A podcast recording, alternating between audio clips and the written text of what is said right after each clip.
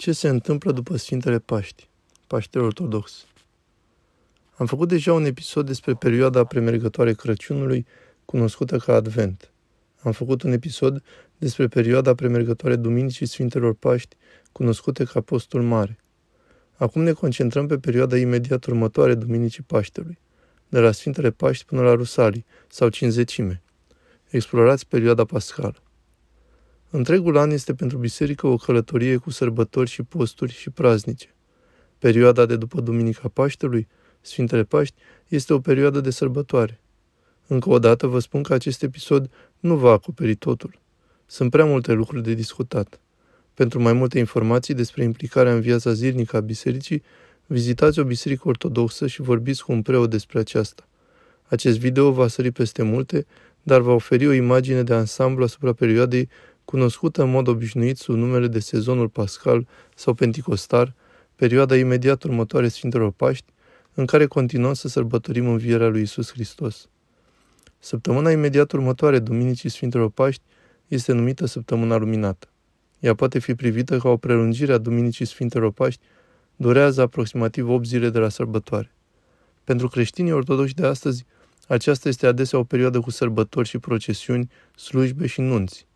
Prima duminică după Duminica Paștelui este Duminica Tomii, duminică care a fost așezată acolo în mod special de biserică pentru că e o duminică în care ne amintim de o istorisire despre îndoială. Biserica ne amintește aici că Hristos ne poate vindeca îndoierile dacă îi le aducem, iar cu ajutorul lui le putem depăși și că îndoiala nu este ceva de temut. Duminica imediat următoare e Duminica femeilor purtătoare de mir. Aici ne amintim de curajul femeilor care au mers la mormântul lui Hristos în ziua învierii sale și de bucuria pe care au simțit-o când au aflat de învierea sa și că au mers peste tot să spună oamenilor despre această bucurie. Iar asta ne amintește să facem și noi același lucru. Și apoi, în următoarele săptămâni, ne amintim de câteva minuni săvârșite de Isus în timpul propovăduirii sale pe pământ și cum aceste minuni se aplică. Așadar, a treia duminică după Sfintele Paște este vindecarea paraliticului. Aici ne amintim că Isus îi spune unui om să-și ridice patul și să meargă și ne amintim că și noi suntem paralizați în păcat și că suntem vindecați de Hristos și ni se cere să ne ridicăm patul și să mergem. Miercurea imediat următoare acestei duminici se numește sărbătoarea înjumătățirii cinzecimii. Ne aflăm acum la jumătate între Duminica Paștelui și Rusalii, la care vom ajunge în curând. În această zi ne amintim de Hristos, învățătorul, printr-o povestire despre el învățând la templu. În Duminica a patra ne amintim istorisirea despre Isus și femeia samarineancă de la fântână și ne amintim că și noi vrem să bem această apă vie pe care El o promite. Aceasta e de asemenea o zi potrivită pentru a ne aminti de Sfânta Fotinii, o respectată misionară și membra a Bisericii Creștine Timpurii. În duminica următoare ne amintim de Hristos vindecând un orb. Și noi dorim vindecare de propria orbire spirituală și să fim primiți în lumina lui Hristos.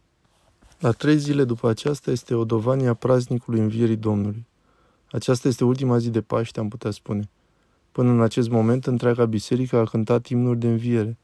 Când doi creștini se întâlneau, își dădeau unul altuia salutul pascal. O persoană spunea, Hristos a înviat, cealaltă răspundea, adevărat a înviat.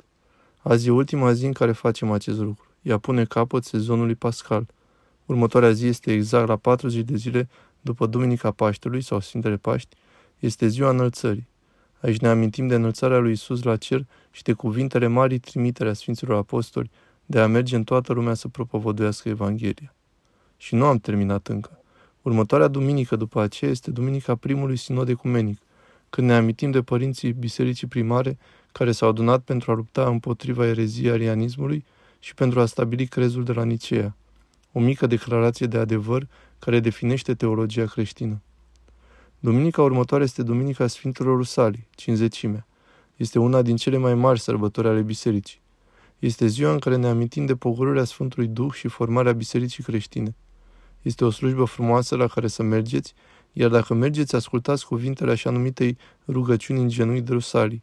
Aceasta e una din cele mai bune teologii trinitare pe care le veți auzi și este scris atât de bine încât este poezie pură.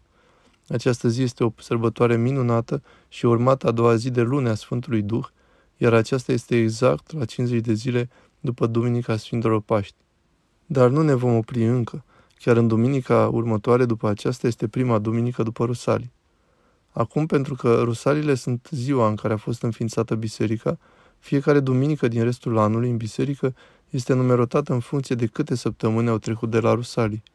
Așadar, aceasta va fi prima duminică după Rusalii, iar în orice altă săptămână în care veți veni într-o biserică ortodoxă, veți ști exact câte săptămâni au trecut de la Rusalii.